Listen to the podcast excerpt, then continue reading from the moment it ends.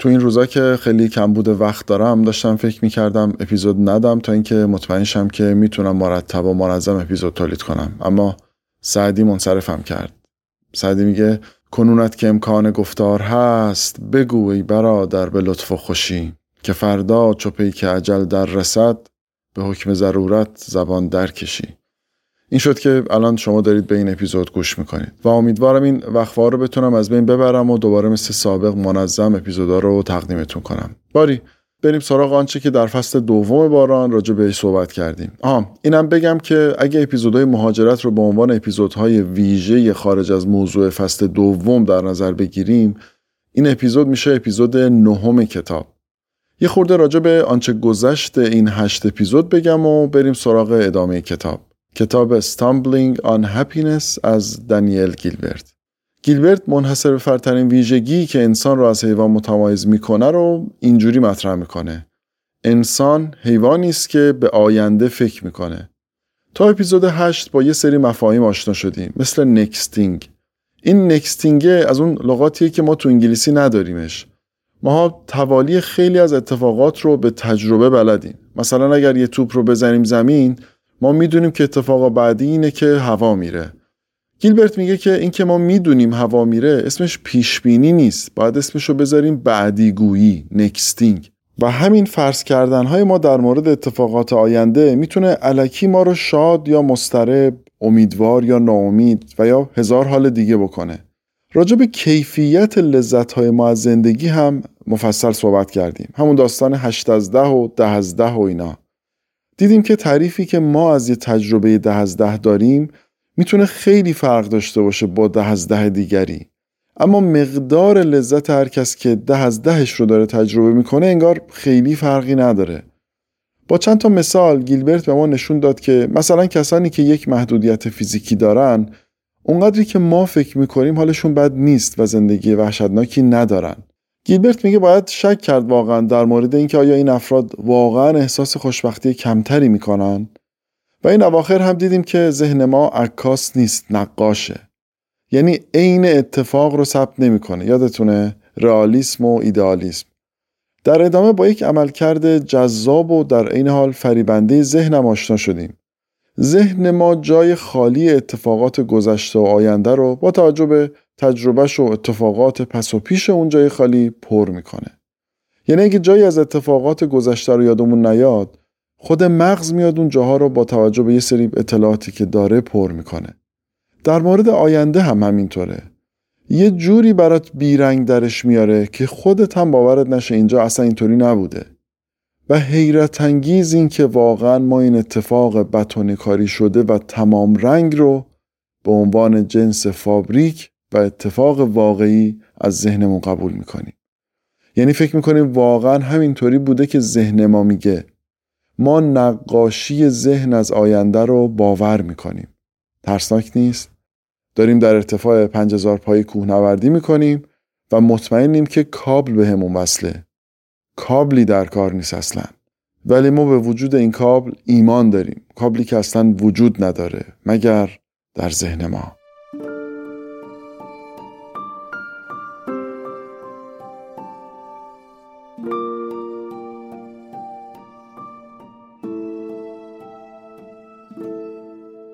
سلام من پوریا احمدی پور هستم و شما دارید به پادکست باران گوش می‌کنید.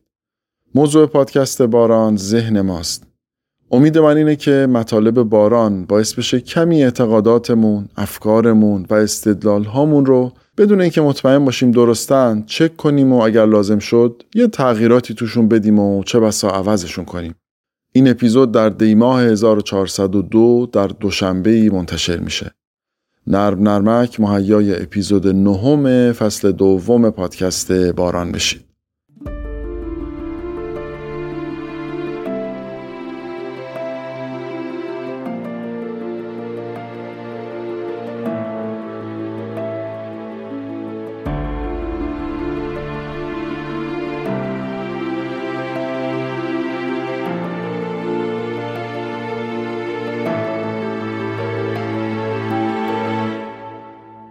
اونجایی کتاب رسیدیم که گیلبرت راجع به دو ناتوانی ذهن خیلی صحبت می‌کنه. یکیش اینه که اتفاقا ذهن ما اصلا در پر کردن اتفاقات اونجور که به نظر میاد کارش رو درست بلد نیست. یک گم و گیج داره جای خالی آیندهمون رو پر می‌کنه. و دیگری قفلت ذهن در پیدا کردن اتفاقاتی که نیفتادن. یعنی ذهن در متوجه شدن اتفاقاتی که نیفتادن خیلی ناتوانه. مثل اون داستان شرلوک هولمزی که راجبش با هم صحبت کردیم و کسی متوجه پارس نکردن سگ نشد. همه دنبال اتفاقاتی بودن که در شب قتل افتاده. کسی دنبال اتفاقات نیفتاده اون شب نبود. این اشتباه ذهن ما در تشخیص آنچه که باید در نظر بگیره و آنچه که نباید در نظر بگیره باعث میشه ما در پیشبینی حس و حالی که در آینده از افتادن فلان اتفاق خواهیم داشت گند بزنیم.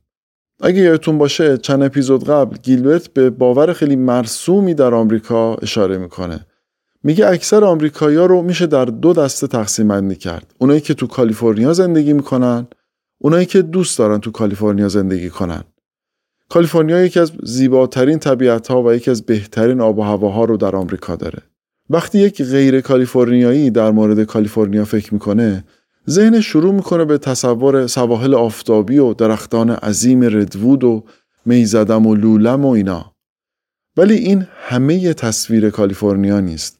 ذهن ما از بخشهایی از تصویر همیشه قافله مثلا کمتر به گرون بودن شارژ های ماهانه انواع و اقسام خدمات اونجا فکر می‌کنه. یا به زلزله که همیشه کالیفرنیا رو تهدید می‌کنه. هزینه عجیب اجاره خونه مثلا. یا مثلا رانش زمین در این شهر. یه نکته خارج از کتاب بگم. نکنه یکی از دلایلی که ما مرغ همسایه رو غاز می‌بینیم همینه. نکنه یکی از دلایل گرفتگی حالمون وقتی خنده و خوشحالی و دل و قلوه دادن یه زوج رو می‌بینیم همینه که همه اون رابطه رو نمی‌تونیم یکجا ببینیم. وقتی با دیگران خودمون رو مقایسه می‌کنیم و حسرت می‌خوریم مغز ما اونقدری در مورد دیگران نمی‌دونه که همه آنچه هست رو به ما نشون بده که. یه چیزایی از دیگری می‌دونه و با توجه به این چیزای خوبی که مثلا از طرف می‌دونه شروع می‌کنه به پر کردن جای خالی که لابد فلانش هم فلان طوره و بهمانش هم بهمان طور. حالا که ذهنمون یه تصویر بینقص از دیگری یا دیگران برامون نقاشی کرد روان ما به هم میریزه دیگه. ما دچار حسرت میشیم و خاک به گور من و هر کی یه شکری شد و من همون آقایی که بودم هستم و از این حرفا.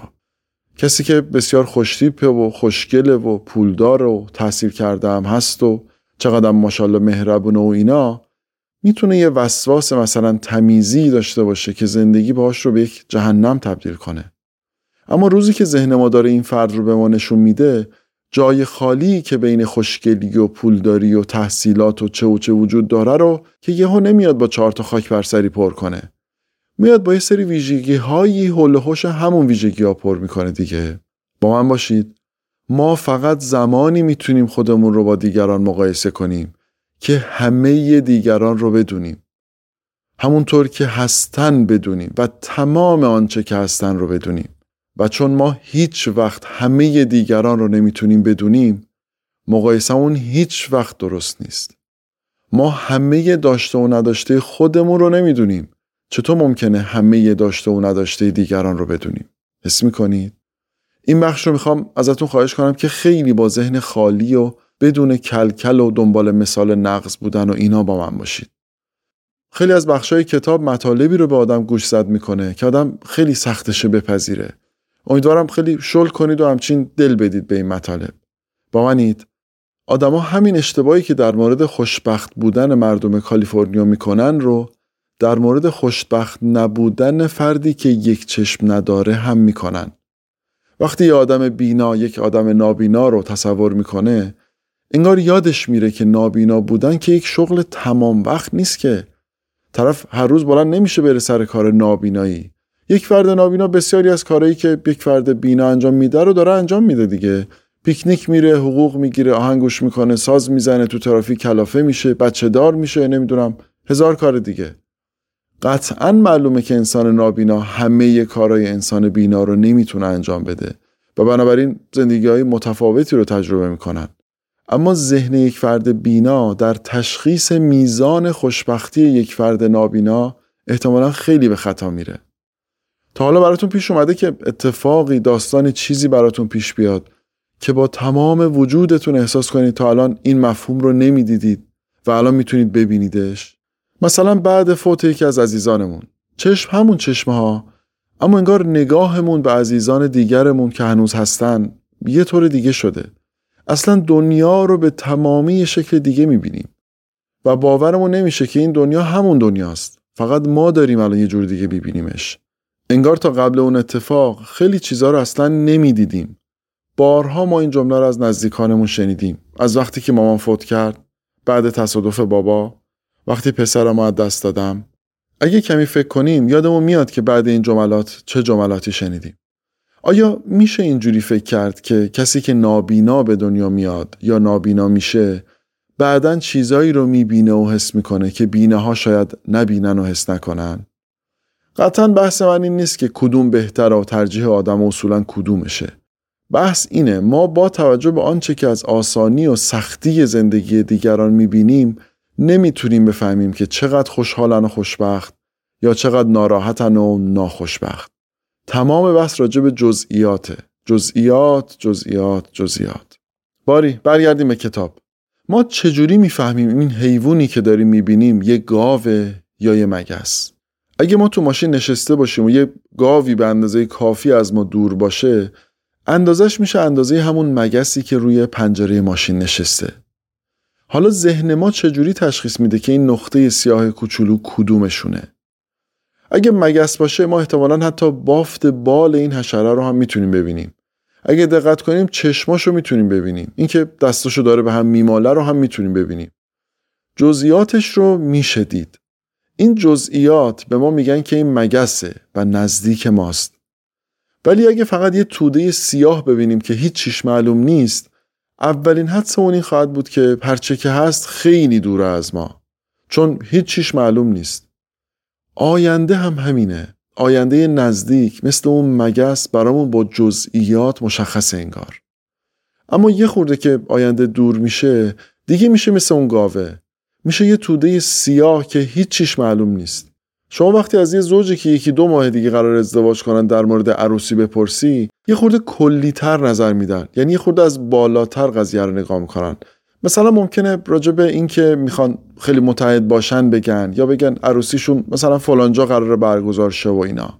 اما اگه از یه زوجی که فردا عروسیشونه راجع به عروسی بپرسی احتمالا خیلی با جزئیات چیز میز میشنوی. که لباس عروس که صبح میریم عکس بگیریم که اول میریم باغ بعد میریم جنگل بعد میریم زیر آب بعد میریم زیر گل بعد با فیل پرواز می‌کنیم آی نمی‌دونم بعد میریم جزیره بعد سه تا هلیکم میان که از آسمونم به همه نشون بدیم ما چقدر خوشبختیم و اینا.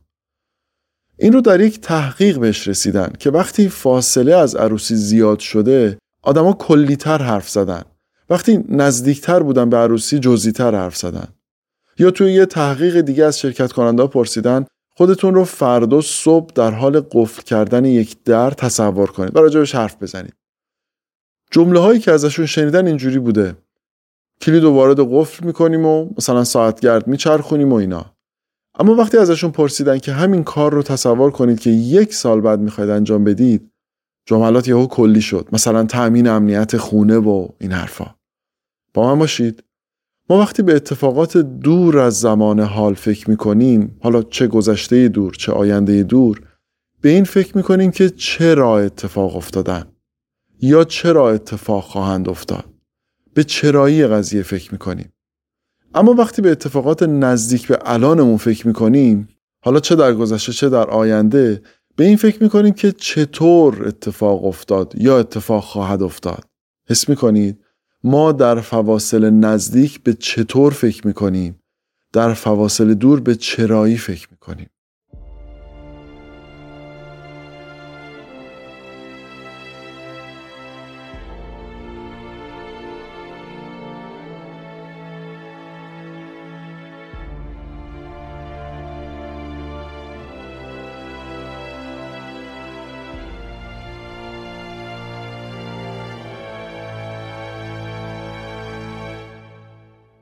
جزئیات جزئیات جزئیات. نگاه به اتفاقات گذشته آینده مثل نگاه به اشیاء دور و نزدیکه. اما یه اختلاف بزرگ بین فاصله زمانی و فاصله مکانی وجود داره. حالا اون چیه؟ وقتی ما به اون گاو بزرگ در دور دست نگاه می‌کنیم ذهن ما فقط یه بدن کلی رو می‌بینه که صافه ولی خب جزئیاتش معلوم نیست. یعنی می‌فهمه که صافی بدن گاو به دلیل صافی بدن گاو نیست. چون خیلی از ما دوره به نظر صاف میاد. اما وقتی همین ذهن به اتفاقی که از نظر زمانی از ما دوره فکر می‌کنه انگار یادش میره که به دلیل فاصله زمانی ما همه اتفاقات رو مبهم و کلی می‌بینیم. جزئیات اصلا قابل رویت نیست. بنابراین فکر می‌کنه پوست صاف آینده واقعا به این دلیلی که آینده پوستش صافه. حس می‌کنید؟ یعنی فکر می‌کنه اون اتفاقی که در آینده قرار بیفته دقیقا همون طوری خواهد افتاد که الان داره میبیندش. تا حالا فکر کردین که چرا اصولا مسئولیت هایی رو برمیداریم یا تعهداتی رو میپذیریم که زمان انجامش که می‌رسه مثل سنجاب پشیمون میشیم؟ هممون همین کار رو می‌کنیم ها. دوستمون دو ماه بعد دیگه می‌خواد بره جایی. میگه میشه یه صبح تا ظهر از بچم نگهداری کنی؟ ما هم با کلی ذوق میگیم آره عزیزم آره که می‌کنم و اینا. بعد که به اون روز نزدیک میشیم می‌فهمیم که باید یه ناهاری هم مثل این که درست کنیم. و بچه هم ماشاءالله چه جیغایی می‌کشه و چه فوشایی بلده. اوه اوه اوه امروز مسابقه فوتبال ایران آرژانتین هم هست. و بعد می‌فهمیم که اصلا نمی‌خوایم از بچه نگهداری کنیم. چی شد؟ ما دو ماه پیش به چرایی این اتفاق فکر می‌کردیم و خیلی کلی میدیدیمش. نه به چطوری انجام دادنش یادتونه؟ یعنی تصویر ما از نگهداری بچه دوستمون انقدی با جزئیات نبود که این اتفاقات ریز رو هم بتونیم کنارش ببینیم. دو ماه پیش ما به چرایی این کار فکر می‌کردیم یه کمکی به دوستمون می‌کنیم و خیلی هم با صفاست دیگه. ولی الان که روز نگهداری شده و ما داریم چگونه انجام دادنش رو می‌بینیم متوجه میشیم که انگار خیلی هم با صفا نیست. بیاید یه آزمایشی رو با هم انجام بدیم. اگر فردا قرار بود یک روز خیلی خیلی خیلی خوب براتون باشه دلتون می‌خواست چجوری باشه؟ کاش به رسم قدیم پاس کنید و کمی بهش فکر کنید. حالا به این فکر کنید که اگر قرار اسفند سال بعد یه روز خوب داشته باشید دلتون می‌خواد چه جوری باشه؟ اگه نپیچونده باشید و انجامش داده باشید احتمالا حس کردید که تصور فردای باحال خیلی با جزئیاته. این پیشم باشه اون اونجوری شده باشه اونجا باشم و اینا. اما وقتی به اسفند سال بعد فکر می‌کنید انگار خیلی کلیتر و کم جزئیاتتر میشه یکی از شاید ویران کننده ترین کارهایی که ما در زندگی می‌کنیم از همین اختلاف نگاه ما به آینده نزدیک و دور نشد می‌گیره. ما همیشه درد نزدیک رو با جزئیات حس می‌کنیم ولی درد دور رو انگار خیلی حس نمی‌کنیم. بنابراین درد امروز رو سنگین تر از درد فردا می‌بینیم. بنابراین سعی می‌کنیم از درد الان دوری کنیم تا درد آینده. چون درد نزدیک خیلی قابل لمسه. اما درد دور رو انگار نه کسی داده و نه کسی گرفته. قافل از این که می‌گیرن با بهرش هم می‌گیرن. با بهرش هم می‌گیرن. بنابراین اینکه الان روزی دو ساعت بیشتر تلاش کنیم و وقت بذاریم برای رشد خودمون درد لحظه ای داره. ولی درد کاری در زندگی نکردن ده سال بعد خودشو نشون میده. الان که درد نداره. حالا کو تا ده سال بعد؟ درد نخوردن غذاهای لذیذی مثل مرغی که خاله هوری درست کرده رو در لحظه می‌تونیم اس کنیم. اما اثرات دو ساله این پرخوری اصلا الان قابل لمس نیست. چیزی که من تو زندگی فهمیدم اینه که شاید بهتری باشه که وقتی می‌خوایم تصمیم بگیریم فلان کار رو بکنیم یا نه سعی کنیم اثر این تصمیم رو در پنج سال بعد یا ده سال بعد زندگیمون بررسی کنیم. و به نظر من هرچی تصمیم بزرگتر باید اثرش رو در سالهای دورتر بررسی کرد.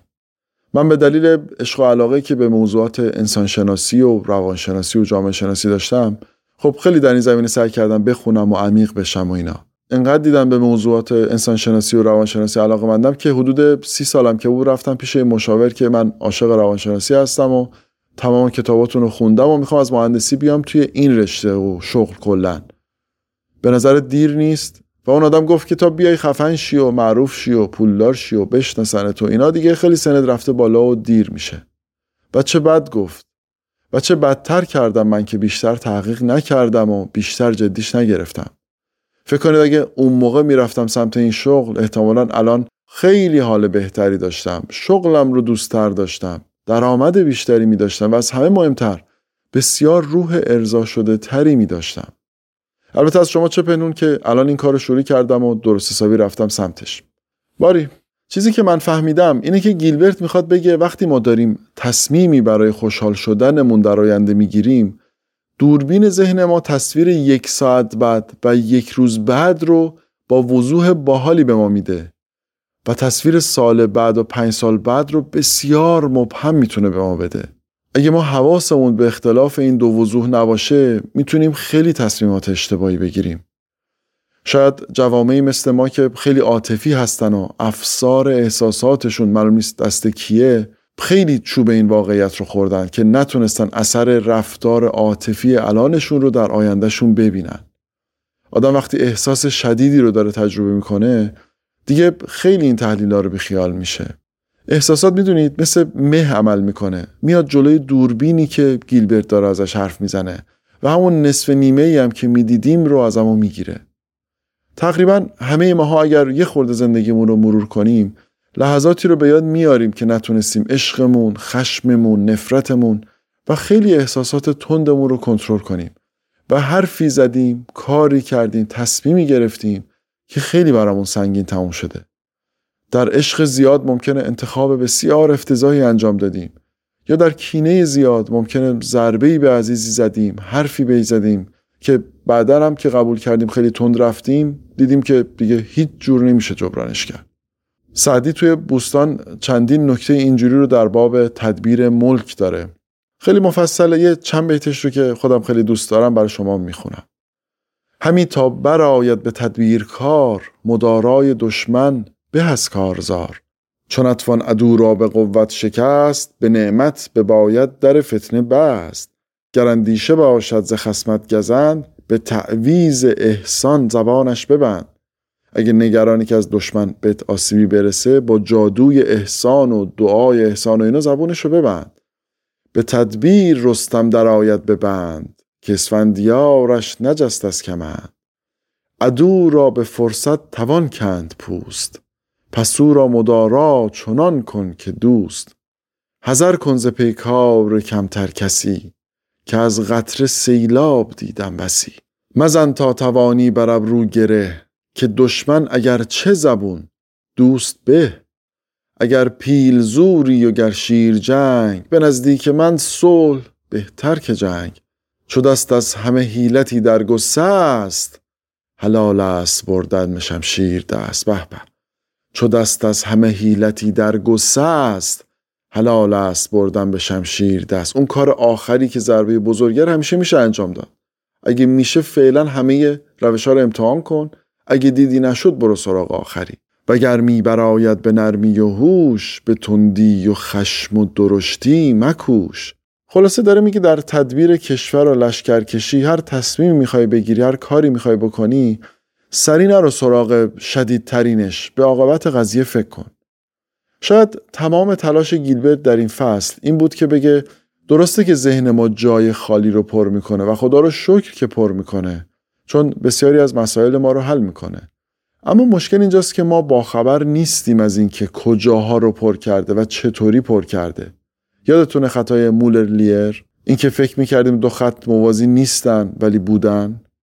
اگه یادتون باشه اونجا کانمن گفت که ما این خطاها رو نمی‌تونیم درست کنیم. این طوریه که هستیم.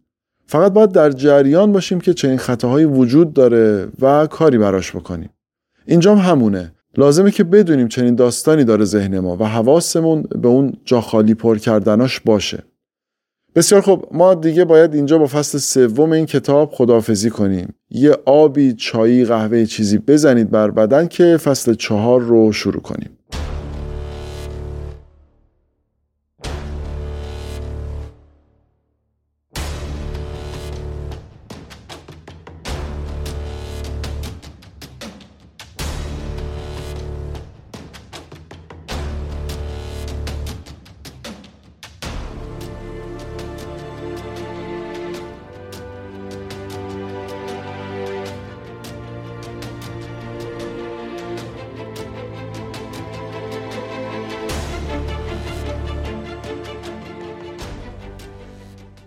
اسم فصل چهار هست پرزنتیزم مثلا میشه ترجمهش کرد اکنونگرایی، حالگرایی. شاخ و برگ های متعددی داره البته این نظریه اما در کل داستانش این هست که آنچه مهم هست الانه گذشته و آینده یا توهمه یا بیهمیت خب یه خورده بریم جلو ببینیم گیلبرت با استفاده از این مفهوم چی می‌خواد به ما یاد بده. میگه شما وقتی به کتابخونه های دهه پنجاه میلادی نگاه می‌کردین یه بخشی داشت که کتابایی بود راجع به آینده. وقتی کتابش رو ورق می‌زدی یه همچین تصاویری رو توش نوشته بودن در واقع توضیح داده بودن. مثلا یه ربات خدمتکار داشتن که دقیقا مثل انسان رفتار می‌کرد. مرد خونه مثلا با یه ماشین فضایی میومد دم خونه بین زمین و هوا پارک می‌کرد و پیاده می‌شد. همه ماشینا در سطح شهر رو هوا حرکت می‌کردن. تو بعضیاش مثلا اینطوری بود که کل شهر انگار در یک سقف شیشه ای هست. و خلاصه خیلی تصاویر اینجوری. در واقع آینده ای که نویسنده می‌دید بیشتر باحال و چشم نواز بود تا شدنی. یه چیزایی کاملا اصلا حذف شده بود. مثلا شما مردی رو نمی‌دیدید که یک بچه بغلش باشه. یا شما در این تصویر از آینده زنی رو نمی‌دیدین که کیف دستش باشه مثلا بره سر کار. یعنی اون نویسنده نمی‌تونست چنین چیزی رو در آینده تصور کنه. یا مثلا جوانی رو نمی‌دیدی که گوشش، ابروش، دماغش، لبش، نافش یا هزار جای دیگهش پیرسینگ داشته باشه. مثلا موبایل توش نبود. مثلا خرید آنلاین شما نمی‌دیدی.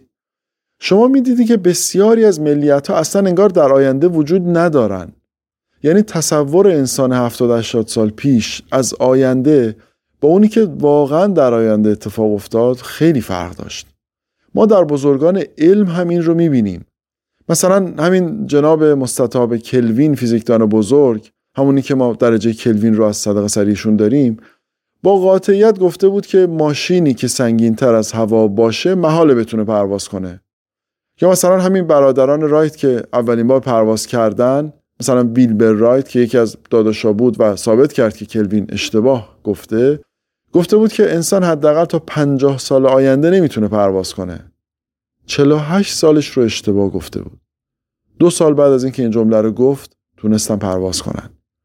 انقدر این اتفاق در تاریخ تکرار شده که آرتور کلارک نویسنده همین کتاب های علمی تخیلی و اینا یه چیزی داره به اسم قانون اول کلارک. قانون اولش میگه اگه دانشمند درست و حسابی میگه چیزی ممکنه تقریبا میشه مطمئن بود که درست میگه. اما اگر گفت فلان اتفاق غیر ممکنه تقریبا میشه مطمئن بود که اشتباه می‌کنه. ما آدما هم ظاهرا مثل دانشمندا رفتار می‌کنیم در این زمینه. بیاید یه خورده عمیق بشیم تو این قضیه. گیلبرت میگه ذهن ما از یه چیزی باید برای پر کردن این جای خالی استفاده کنه. اون یه چیزی اسمش هست امروز اکنون. توی یه آزمایش وقتی از دانشجوهایی که سخنرانی فلان شخص نظرات سیاسیشون عوض کرده بود پرسیدن که آیا اینطور بوده؟ دانشجوها خیلی معتقد بودن که خیر اصلا حرفای ایشون اثری رو ما نذاشته. یعنی یه جوری پاسخ دادن که انگار نظر سیاسیشون همیشه همونطوری بوده که الان هست. یا اومدن از دختر و پسری که با هم در رابطن پرسیدن که نظرشون درباره پارتنرشون دو ماه پیش چطور بوده. همون نظراتی رو گفتن که همین الان در مورد پارتنرشون دارن. و خیلی مثالای اینجوری. نکته مهم اینجاست که با من باشید. ما باید بپذیریم که مرور گذشته و به تصویر کشیدن آینده آغشته به الانه. تمام باورهایی که الان داریم تمام روابطی که الان داریم تمام تکنولوژی هایی که الان داریم استفاده می‌کنیم تمام رسم و رسوماتی که الان داریم رایتشون می‌کنیم نحوهی که بچه رو بزرگ می‌کنیم و هزار چیز دیگه که الان داریم زندگیشون می‌کنیم در تحلیل ما قضاوت ما و به یاد آوردن گذشتمون اثر داره. اونقدر الان برای ما ازدواج خواهر و برادر عجیب و بیمنی هست که شاید سخت بتونیم بپذیریم که چندین قرن پیش این کار رو انجام می‌دادن و اینقدر هم افتضاح نبوده. در سطح فرزندان پادشاه هم انجام می‌دادن. فقط هم مختص ایران نبوده. خلاصه ما در به یاد آوردن گذشته ای که یه بار تجربه کردیم گیر و گرفتار همه آنچه که در همین لحظه اکنون هستیم هستیم. حالا شما بفرمایید که راجع به آینده ای که اصلا هیچ ایده ای ازش نمیشه داشت چقدر ممکنه آلوده هرچه که الان می‌دونیم و هستیم و داریم باشیم؟ بنابراین اگر در نظر بگیریم گذشته دیواریه که چند تا حفره داره آینده حفره که هیچ دیواری نداره. حالا ذهن جاخالی پرکن ما ذهن حفره پرکن ما قرار برای این حفره ها کاری بکنه. ذهن از روش جاخالی پر کردن برای ساختن خاطره و مرور گذشته استفاده می‌کنه. ولی وقتی صحبت تصور کردن آینده پیش میاد ذهن هیچ چیز در دست نداره. تمام ذهن حالا میشه جاخالی پر کردن. ما برای به یاد آوردن کامل اتفاقاتی که در گذشته افتادن خیلی چیز میز داریم خیلی چیزا یادمونه دیگه. اما وقتی بحث آینده میشه ذهن دیگه باید خیلی چیز میز از خودش بسازه که بتونه یه تصویری از آینده به ما نشون بده. بنابراین ممکنه تصویری که از گذشته بهمون نشون میده رو بتونیم با نمره 15 قبول کنیم. اما تصویری که از آینده برامون ساخته دیگه خیلی ساختگیه. واقعا نمیشه حتی بهش ده داد. یعنی پاس نمیشه احتمالا. بنابراین وقتی ما آزین رو روی گردنمون تتو می‌کنیم چون صد درصد مطمئنیم که تا آخر عمر با هم خواهیم بود به تصویری اعتماد کردیم که ذهن ما از اطلاعات الان ما از رابطه الان ما با آزین از حس الان ما به آزین و از حس الان آزین به ما برای ما ساخته. و در لحظه ای که این تصویر رو برای تمام آینده رابطمون برامون ساخته ذهن هیچ هیچ اطلاعاتی از امکان جدایی، مرگ، خیانت و هر اتفاق منفی دیگه‌ای نداره. چون هیچ تجربه اینجوری رو از اون رابطه در خودش نداره. یه تصویر کاملا باحال از آینده بهمون میده. بعد ما میریم از این رو کنار کاروتیدمون تتو می‌کنیم و هرچی احساسمون قوی تر اطمینان ما به اون پرت پلایی که برای آینده ساخته بیشتر. دوباره بگم هر چقدر احساسمون عمیقتر اطمینانمون به آنچه که در آینده تصور کردیم بیشتر. بیاد بیارید اون لحظاتی رو که تا سرحد مرگ غذا می‌خوریم. مخصوصا اگر خیلی دلمون می‌خواسته که لاغر کنیم و دو هفته هم بود که خوب پیش رفته بودیم. احتمالا حرفمون در اون لحظات اینه که چه غلطی کردم. دیگه بمیرم هم اینجوری غذا نمی‌خورم. یه جورایی در اون لحظه مثل روز برامون روشنه که دیگه این کار رو تکرار نمی‌کنیم. و هممون بارها و بارها دیدیم که این آینده بدون پرخوری که ذهن در اون لحظه برامون تصویر کرد به پشیمونی و کلافگی همون لحظه ای رب داشت که تا خرخره خورده بودیم. و احتمالا هممون به یاد داریم که آن شب و شبهای دیگر هم دیده شده که تکرارش کردیم. بازی و فریب ذهن رو می‌بینید. توی یه آزمایش به شرکت کننده ها گفتن که ما پنج تا سال جغرافی می‌خوایم ازتون بپرسیم. بعد از اینکه جواب دادین دو تا آپشن دارید. یا اینکه جواب درست سوالا رو بهتون بگیم یا اینکه یه کندیبار بهتون میدیم یه شکلات بهتون میدیم. منتها شرکت کننده ها رو دو گروه کردن. گروه اول باید قبل از اینکه سوالا رو می‌دیدن تصمیم می‌گرفتن و گروه دوم بعد اینکه سوالا رو دیدن. من خیلی این آزمایش رو دوست دارم. گروه اول عموما شکلات رو انتخاب کردن و گروه دوم که سوالا رو دیدن و حالا باید تصمیم می‌گرفتن عموما پاسخ درست سوالات رو. یعنی آدما چند دقیقه قبل انتخابشون شکلات بود و چند دقیقه بعد پاسخ درست سوالات. حس می‌کنید زیبایی این آزمایش رو؟ یعنی دو دقیقه قبل نمی‌تونستن تصور کنن که بعد از اینکه سوالا رو مطرح کنن این کرم کنجکاوی به جونشون خواهد افتاد. مگه بارها نیفتاده؟ اما چون دو دقیقه بعد رو تجربه نکرده بودن فکر کردن که شکلات رو ترجیح میدن. گفتن حالا می‌خواد بگه که مثلا گواتمالا کجاست یا پایتخت دانمارک کجاست دیگه. خب میریم گوگلش می‌کنیم. یعنی حتی وقتی دقیقا می‌تونیم حدس بزنیم که چه اتفاقی خواهد افتاد هم نمی‌تونیم حدس بزنیم چه حسی رو چه تصمیمی رو چه انتخابی رو و با چه عمقی قرار تجربه کنیم و بگیریم. بنابراین نمی‌تونیم پیش بینی کنیم که در اون لحظه چی می‌خوایم. حیرت انگیزه واقعا.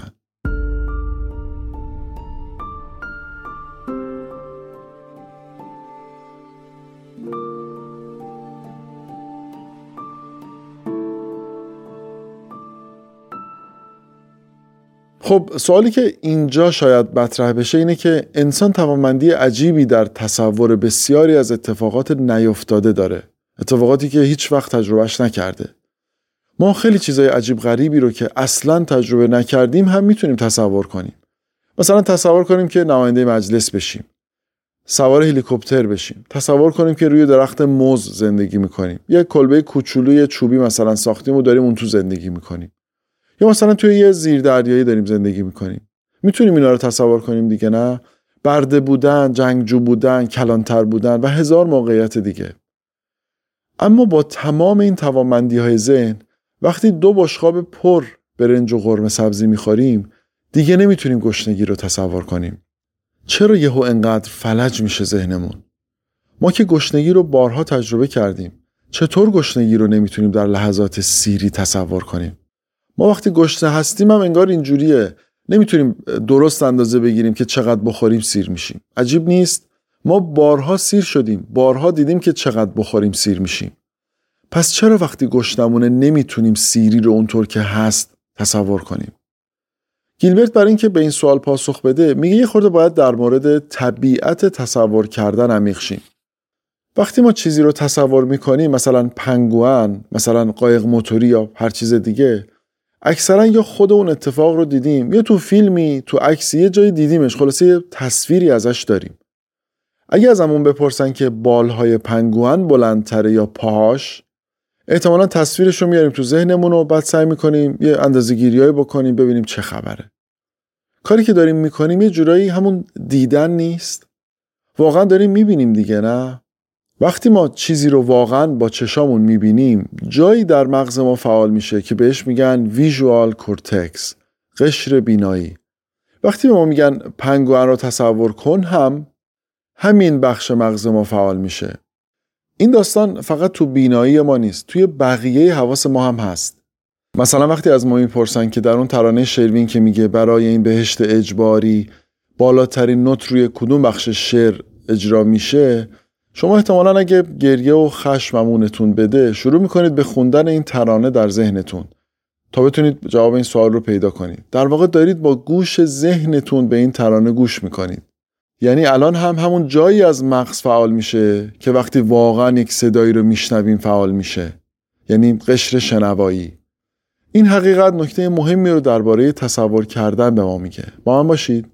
ما وقتی تلاش می‌کنیم چیزی رو در ذهنمون به تصویر بکشیم که الان جلوی چشم ما نیست مثلا یه پنگوان ما به جبران اطلاعات بسری که نداریم این اطلاعات رو از حافظمون به قشر بینایی میفرستیم و حالا تصویر ذهنی از پنگوان داریم.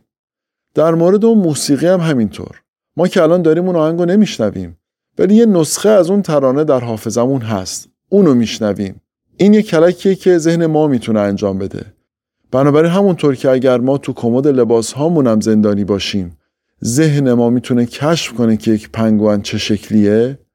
همین ذهن ما می‌تونه به ما بگه که در آینده چه احساسی خواهیم داشت حتی اگر در زندان اکنون گرفتار باشیم. همین اتفاق در مورد احساس ما از یک اتفاق در آینده هم میافته.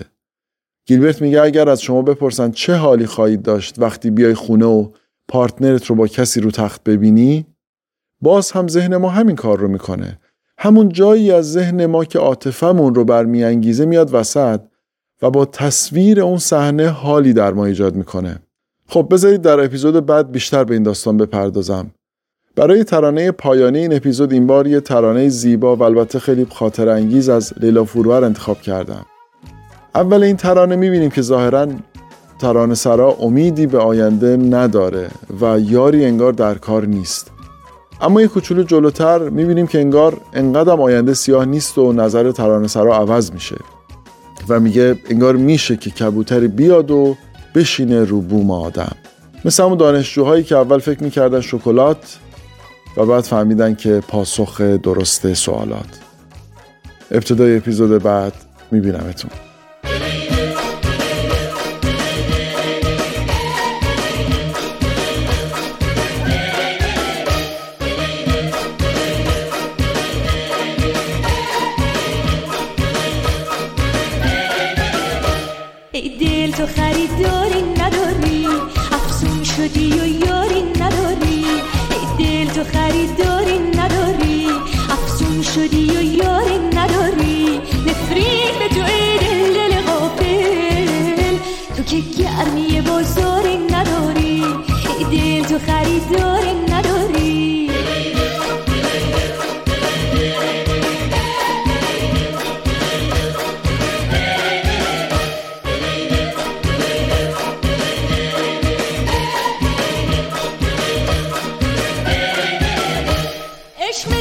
زودتر میاد یه روز رو